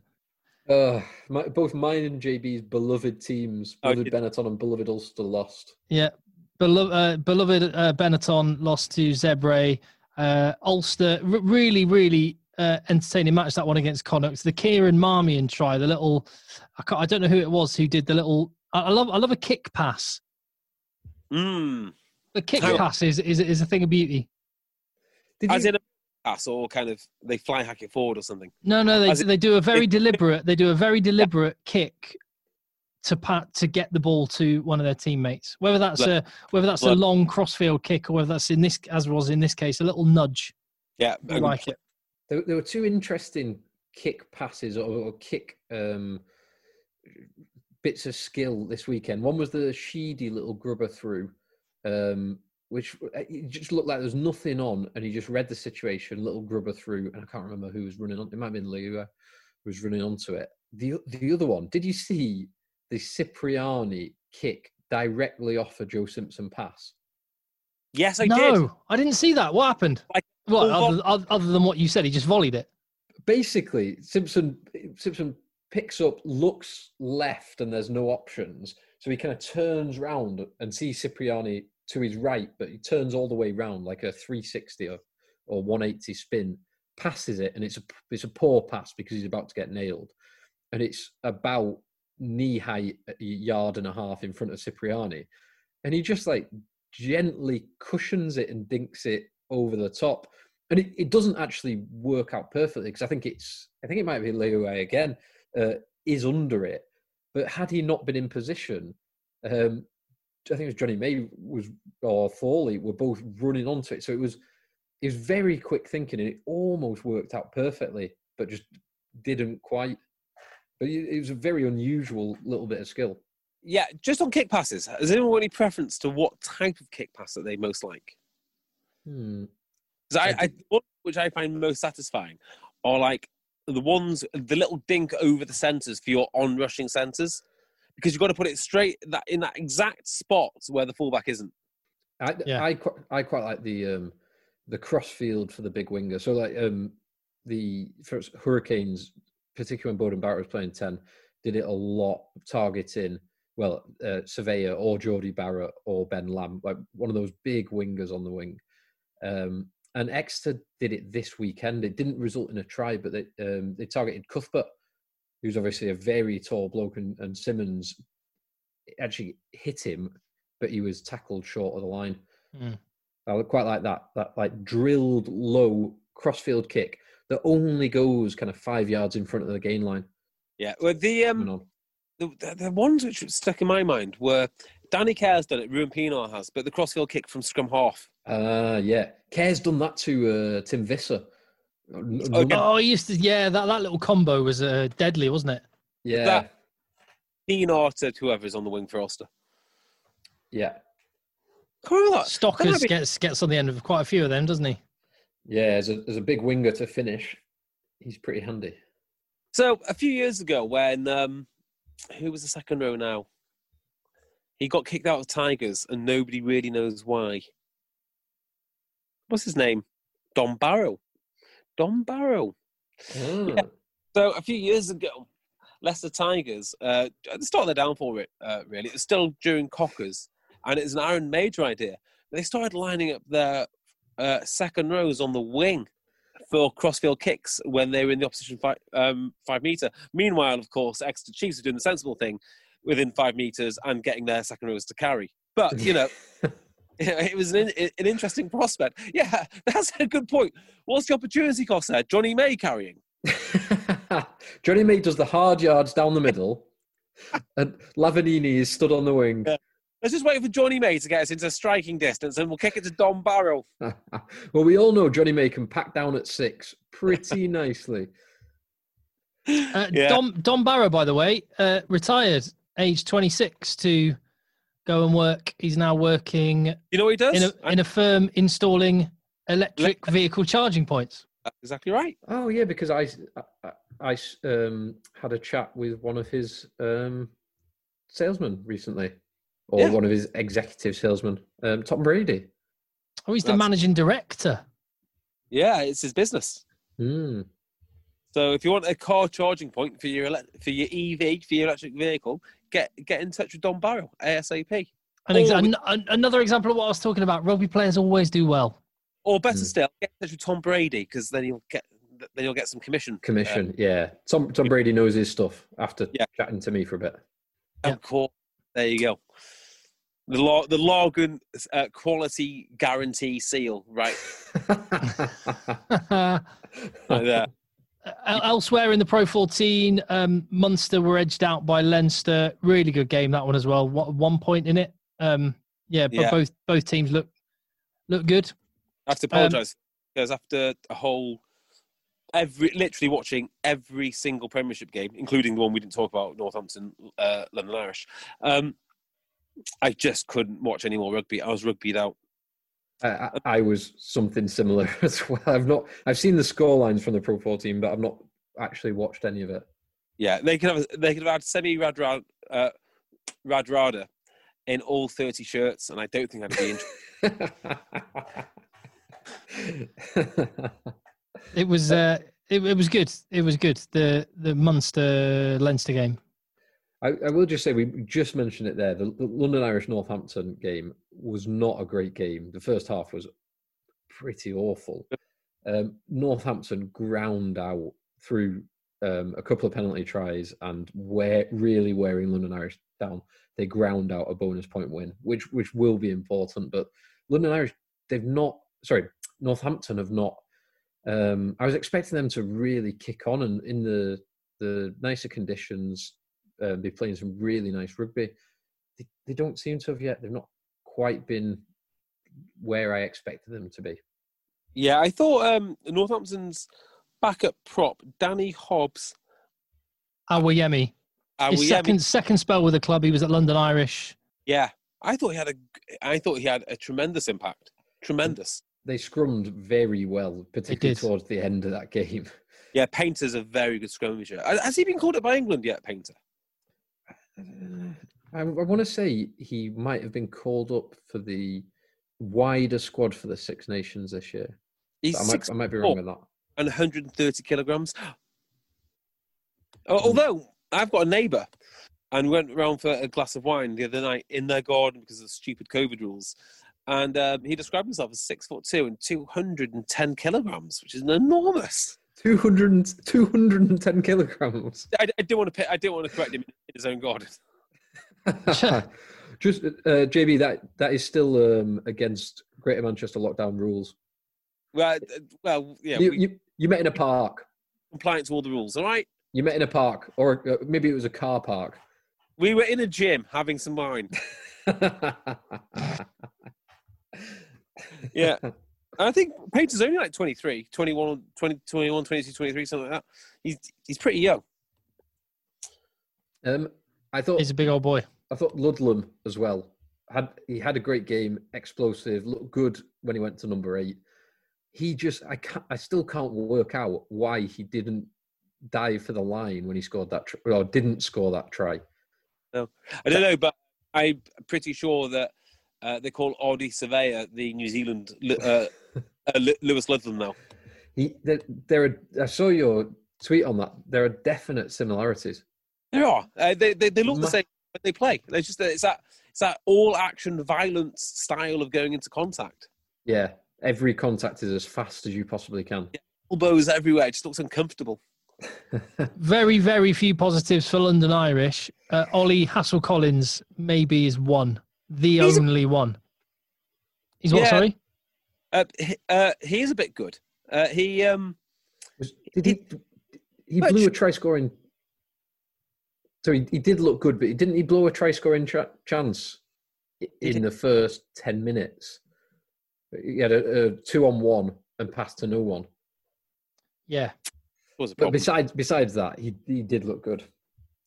he And, looks uh, really good. And what- and It was pointed out on Twitter. Um, I, I don't know. I, I saw it from uh, our mate Steve Parrott. I don't know who actually. I can't credit the person who did it, but they said that um, wearing the uh, opposite him for Northampton was Tom Collins.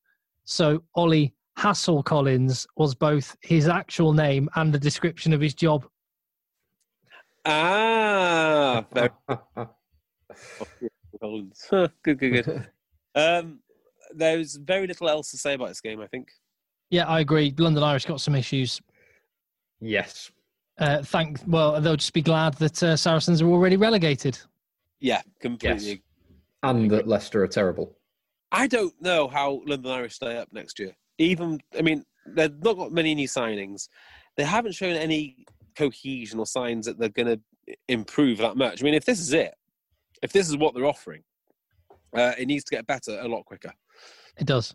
Um, can I just share with you? I've just received a WhatsApp message from my wife, and um, she knows me so well, and I'm I'm very I'm genuinely really excited about this, and I know you will, will be too.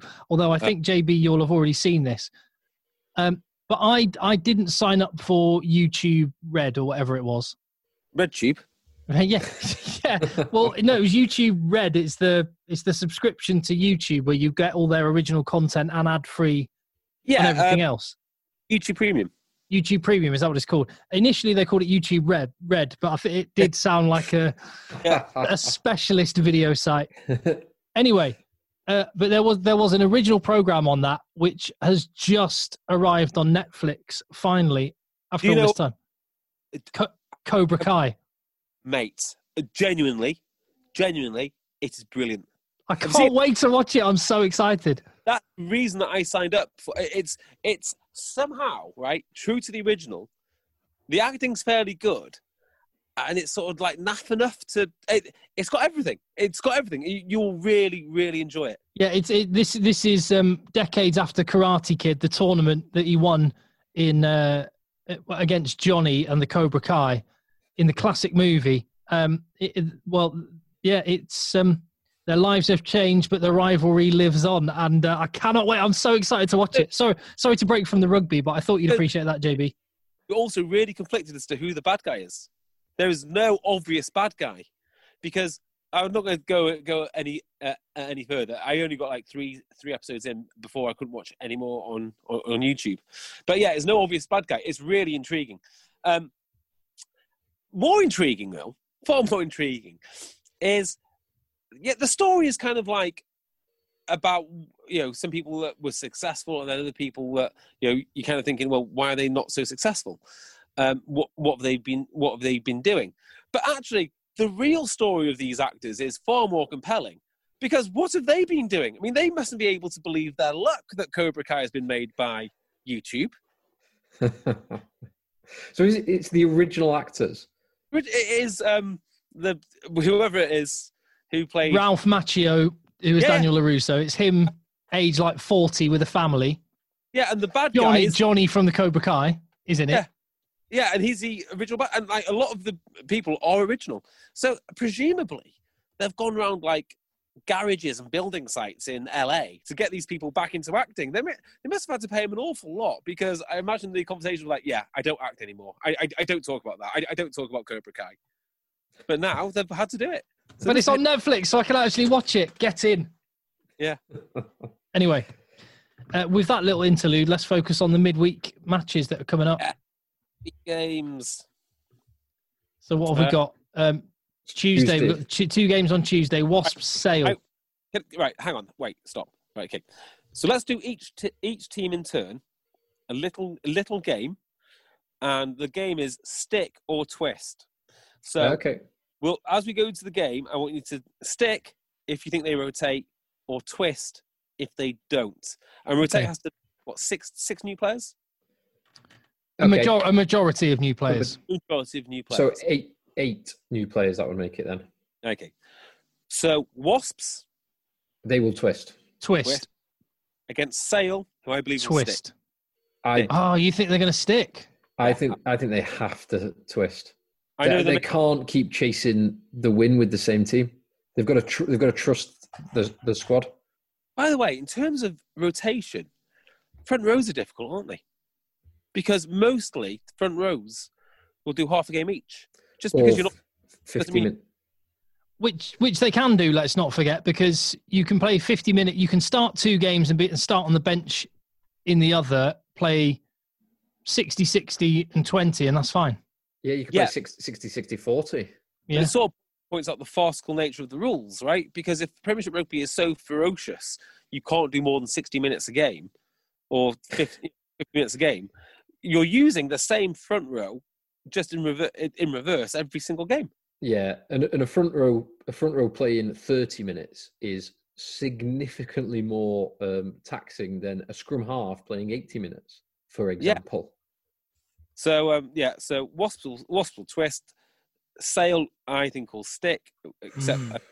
I, I reckon we'll see Janse van Rensburg and a couple of others, but I think majority of it will be the same. And I think Sale win. I I think Sale will win as well.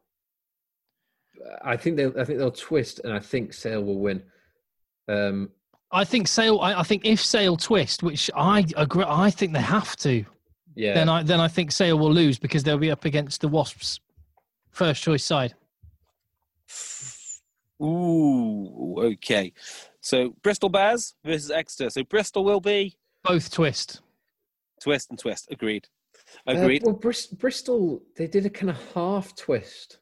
They they freshened up some spaces and and like Benno played a full game. Radradra played both games. Uh, Piutau got rested for this game. Mor- Morahan got so they they were not quite as cut and dry as someone like Sale who Mhm. kept everyone and someone like Wasp who changed everyone. So I think they'll do something similar. There'll be a another half twist, um, probably back to their strongest team. Um, so yeah, I, I think that's what they do. I don't think they're going to have like an A and a B team like some some of them are doing. I think they'll change the majority, and they might bring back in a couple of uh, the guys that they rested. Like, no, actually, I'm not sure. I'm not. T- well, I don't know because I, I think they'll be. Th- I'll be think they'll be thinking if we can go to Sale and get a win there, particularly if Sale do what you're suggesting, JB, and stick. Play. then, Yeah, geez, backing up for a fourth game on on Saturday against Bristol wouldn't. I don't yeah. fancy that. So yeah, um, actually, are right. You are right. And with that in mind, I'm going to say they are going to they are going to twist then because they need to get back to full strength against Bristol.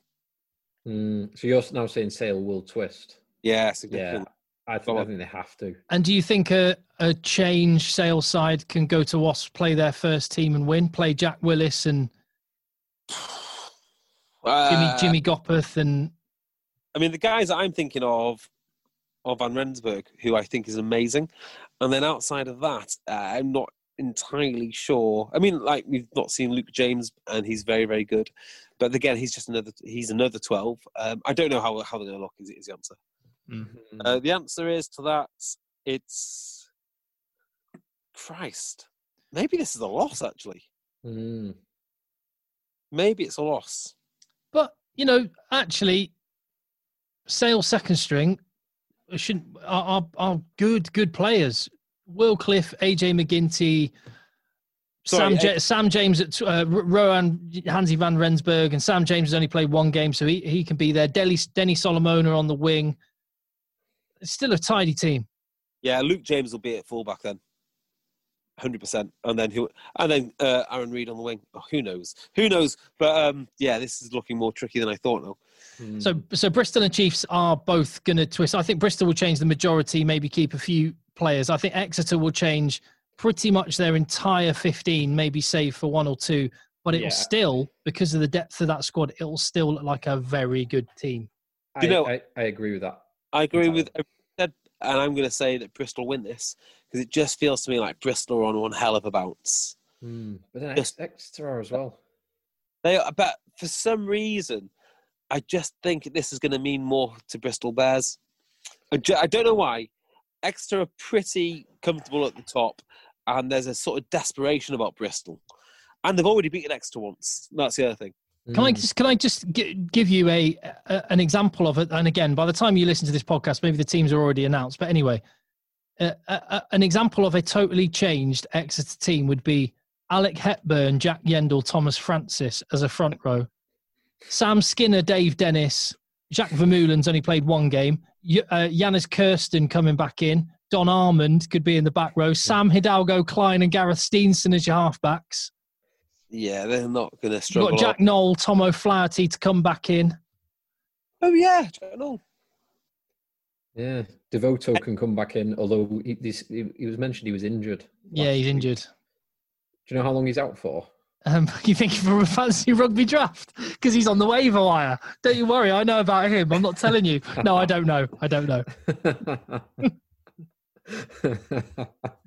But I have a higher waiver wire pick than you, so I'll be getting him before you do. But Jay, uh, but anyway, I've just Um, got to mention fantasy rugby draft this week. Uh, second top scored by 40 points, 40 points higher than third, uh, and lost to, to Bryn, friend of the pod, Bryn Williams.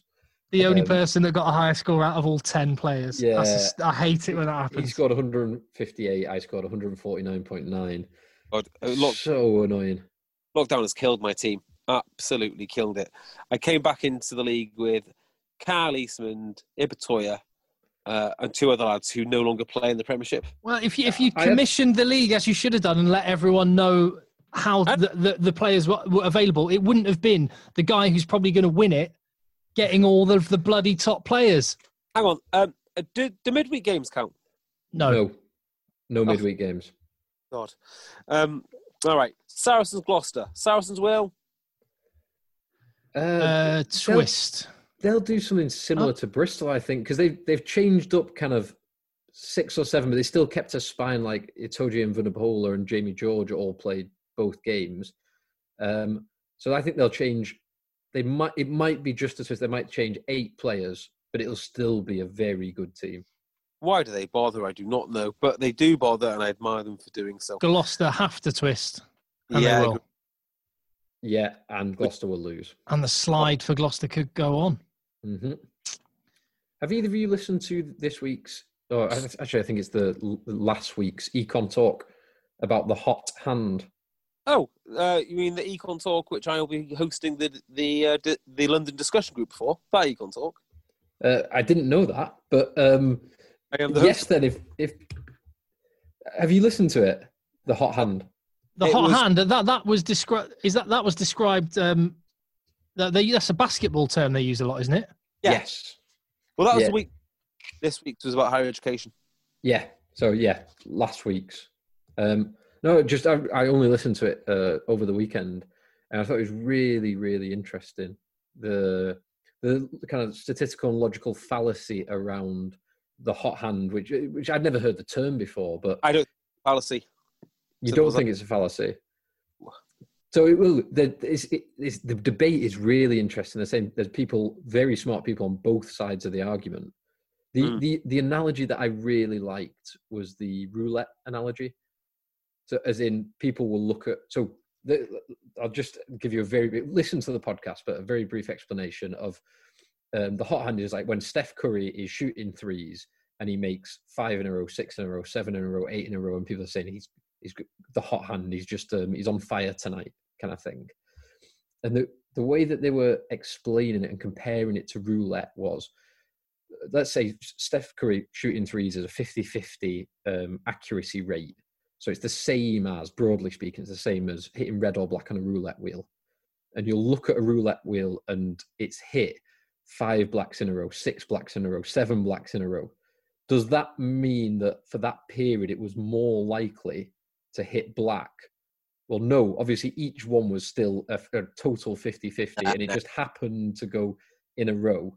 And that's the same with Steph Curry. If you play enough, thing, if it's if it's true 50 50, you play enough, you'll get these streaks of good periods and streaks of bad periods. It doesn't mean that there was anything different at any point No, in time. that's, that's absolute nonsense. Um, and So, this, so do you believe that the roulette, the the six blacks in a row, it's it was more likely to be black during that period? let me give you a uh, No, my just, just just answer that question. no. Um, I don't think they're analogous. No, I Uh, no, no, I, I also don't think they're analogous unless the person rolling the ball is trying to get black. Uh, No, still not. And uh, okay, so this is this is this is this is where I come down. Okay, the the roulette table is a great example because it is uh, uh, you know purely randomized, and that's fine.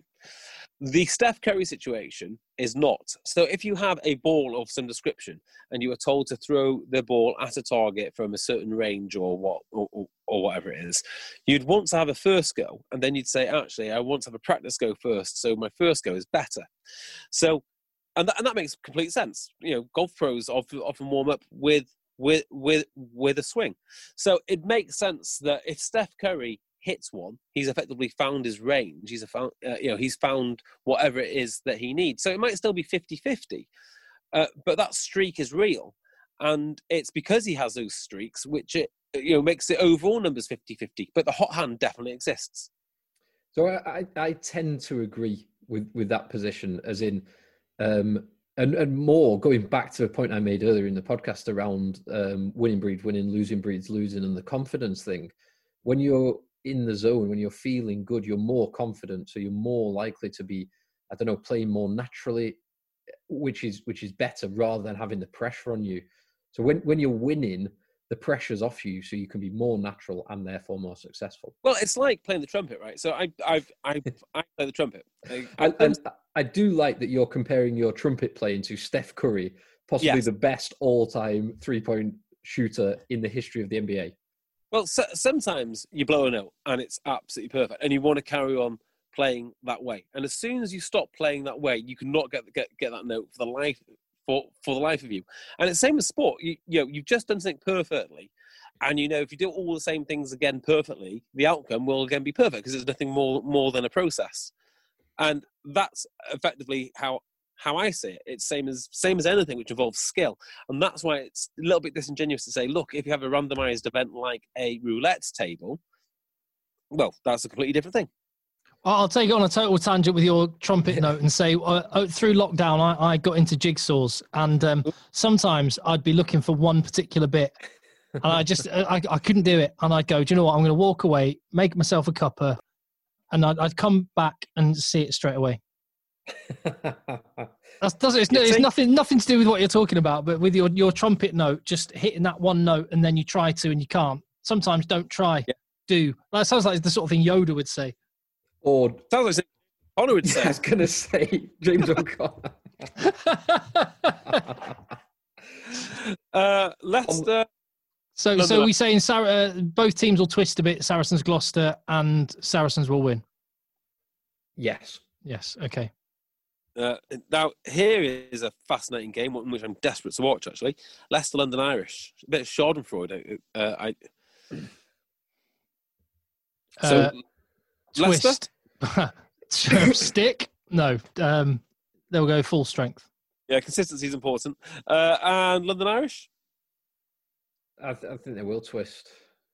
Yeah, Um, well, they they might not change everyone, but they will freshen things up a bit in, in some key positions.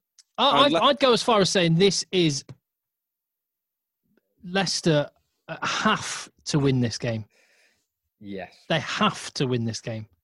Like there's nothing riding on it besides pride, but Yeah. uh, the the wheels are coming off the the Borthwick train if they do not win this game.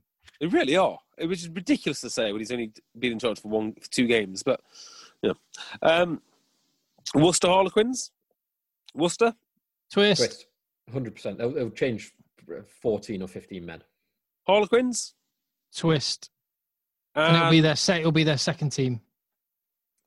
so Worcester to win. Yeah. Yeah, I Well, think I probably think yes. Quins, I think Quins will be targeting this game, though, which is interesting.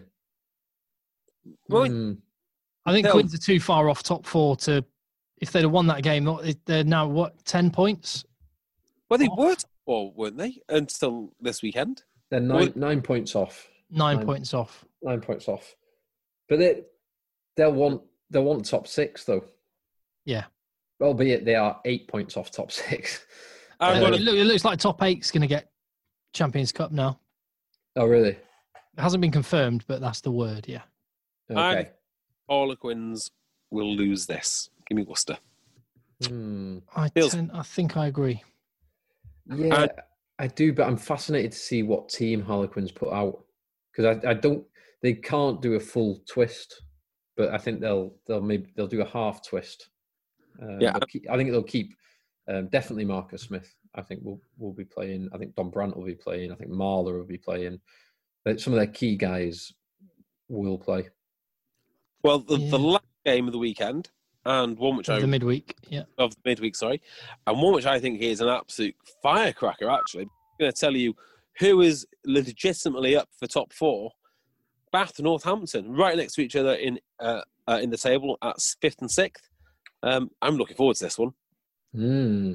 A couple of weeks back when we talked to, with when we did the preview of the restart, this was the game I picked out as as one of the big moments in Yeah, this sprint for the line. I think it's huge. One of these teams. I, I mean, I really want it to be Northampton, but I do quite like Bath. Hmm.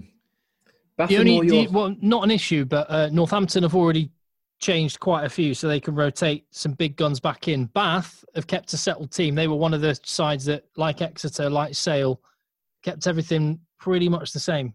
Hmm. So I, I It does- expect wholesale changes from Bath. And it does raise a question, doesn't it? What would Bath? I mean, yes, they've got the. Hmm. So here's an interesting one for you.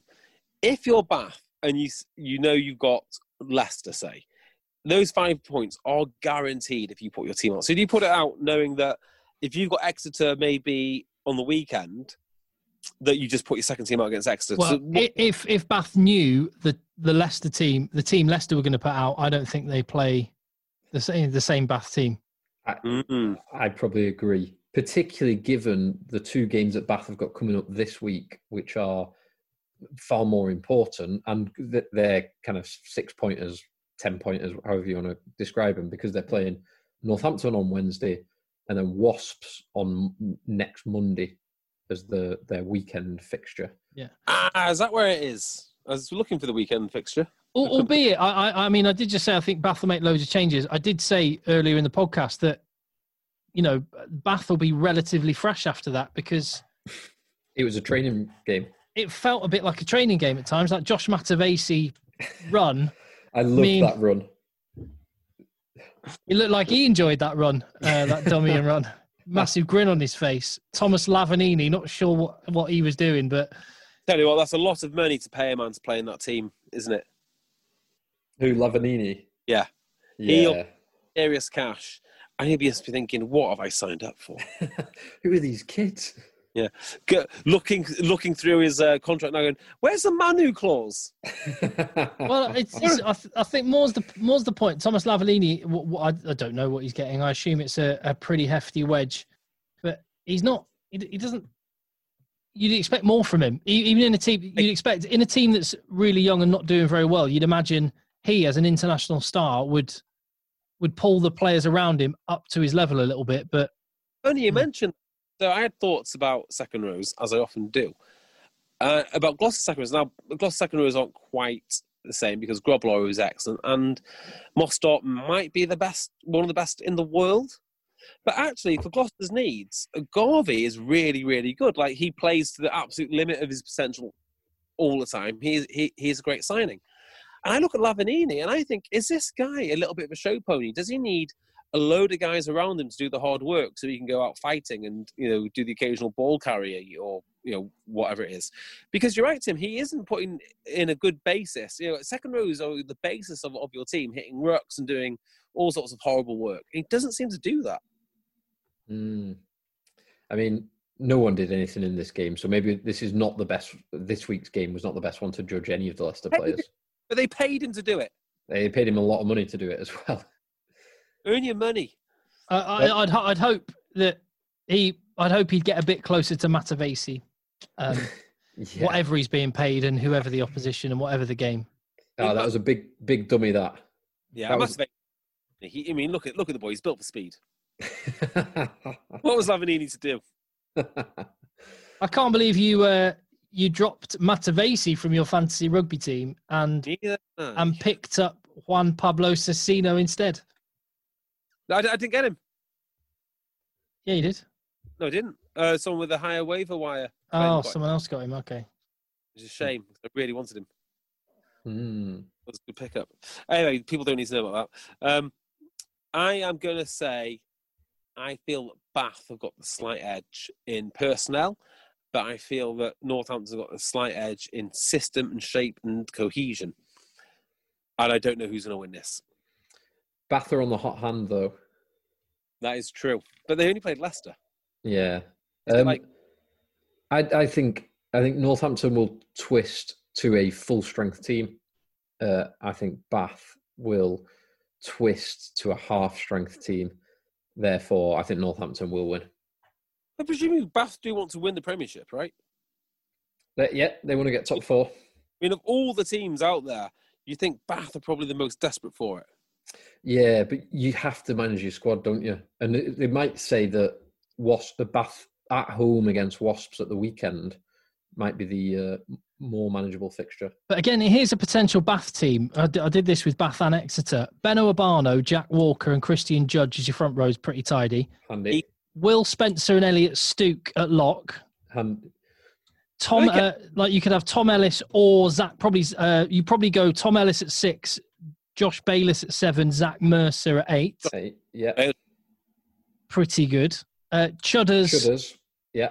at nine. I don't know who you put at 10, whether it's Tom de Glanville or Matavesi or whatever. Yeah, Uh, ten's probably the one area uh, since because Freddie Burns in Japan now, isn't he? Or Yeah. he- he's left. Hon- Andre Pollard would be my. Yeah. And then I don't know if Cocken, uh, Cokanasiga's back, but anyway, you got Redpath, uh, you got that Hamer Webb chap, Tom de Glanville, and you've even got guys that you can bring onto the bench who haven't featured yet, like Nathan Catt, Ross Batty. Mm. Um, so d- they've got a really, really good squad. You know Um, that that ten question that you posed, Tim. Maybe, maybe that could that could become Redpath. Yeah, maybe. Hmm. Um, here's a question, Tim. You were, you were at the Bath Leicester game, weren't you? Is there any news on Joe Singer? Uh, well, I didn't. Uh, the, the the guy spoke to Stuart Hooper after the game. I didn't get the chance to, and um, and, and I, I didn't ask anyone about him. I know he's nearing fitness. Okay, just because I know he had a bad Translation. injury. Translation: He's spoken to the doctors about Joe Cockney Singer. He knows all about them, and he will not be sharing that kind of information with you. for fantasy review draft purposes. I, Exactly. I'm, I'm, um, I think someone's. I don't think he's available. I don't actually know if he's available on our waiver wire. But I'm, I'm more interested in like No, um, him He- getting back he's playing he's, because he's I want to see him. close. He's close. Yeah. How Yeah. close, Tim?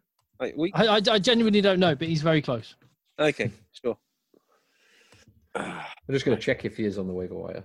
Anyway, wrap He's this not- up. He is. He is not. He is being held by a certain individual who is very near the top of the league. Yeah. Right. we will Ra- be we will be back with a midweek domestic podcast. MWDP makes a triumphant return, probably on Wednesday night, Thursday morning. Mm, Wednesday, it'll be Thursday morning because we're we're real we're real good lads. Absolutely. Uh, in the meantime, uh, he's at J Beardmore on Twitter. I'm at Cocker. Phil is lurking. He'll let you know when he wants to by sliding into your DMs. We're at Rugby Podcast and hit subscribe so you get every episode, including the MWDP, coming your way very soon. And let the boys play. Now the boys play. Planning for your next trip? Elevate your travel style with Quince. Quince has all the jet setting essentials you'll want for your next getaway, like European linen, premium luggage options, buttery soft Italian leather bags, and so much more. And is all priced at 50 to 80% less than similar brands. Plus, Quince only works with factories that use safe and ethical manufacturing practices. Pack your bags with high-quality essentials you'll be wearing for vacations to come with Quince. Go to quince.com slash pack for free shipping and 365-day returns. Mom deserves the best, and there's no better place to shop for Mother's Day than Whole Foods Market. They're your destination for unbeatable savings, from premium gifts to show-stopping flowers and irresistible desserts. Start by saving 33% with Prime on all body care and candles. Then get a 15-stem bunch of tulips for just $9.99 each with Prime. Round out Mom's menu with festive rosé, irresistible berry chantilly cake, and more special treats. Come celebrate Mother's Day at Whole Foods Market. Planning for your next trip? Elevate your travel style with Quince. Quince has all the jet setting essentials you'll want for your next getaway, like European linen, premium luggage options, buttery soft Italian leather bags, and so much more. And is all priced at 50 to 80% less than similar brands. Plus, Quince only works with factories that use safe and ethical manufacturing practices. Pack your bags with high-quality essentials you'll be wearing for vacations to come with Quince. Go to quince.com slash pack for free shipping and 365-day returns.